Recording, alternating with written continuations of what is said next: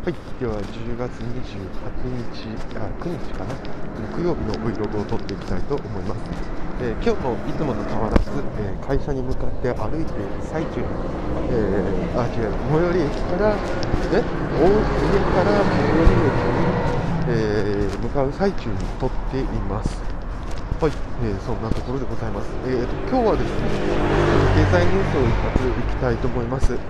え昨日ダウがですねめちゃくちゃ下がりました、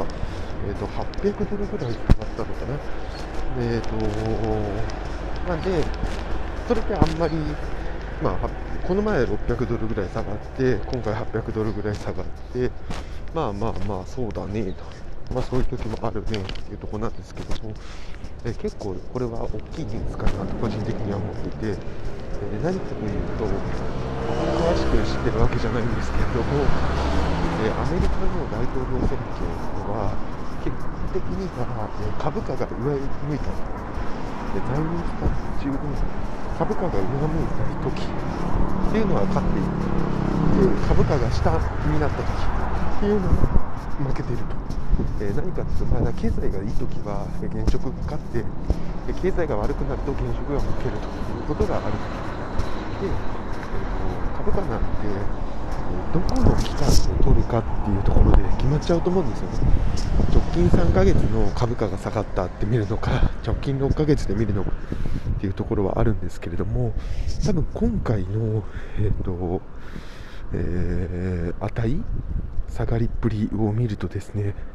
多分ですね直近3ヶ月ぐらいだともう下がったっていう結論になっちゃうんだと思うんですよね。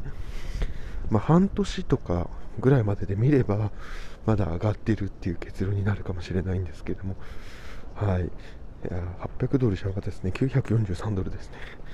なんでこれはかなり、えー、インパクトあるんじゃないかなと思っています。あのなんで本当トランプ不利っていうところがまた1個あるんじゃないかなというか、えー、市場として、トランプが負けるという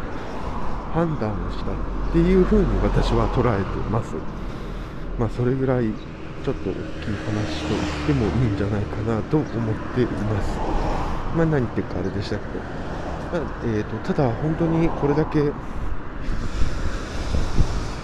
やばいこれはですね本当に下手するとまた取り直しになってしまうっていうぐらいあれなんですけれども、株価というのは変化するよねというところでございました、えー、それ以外に、えー、今日他の2つ目のテーマいってみましょうか、えー、10月ももうすぐ終わるというところでございます。やばい。ネタがないと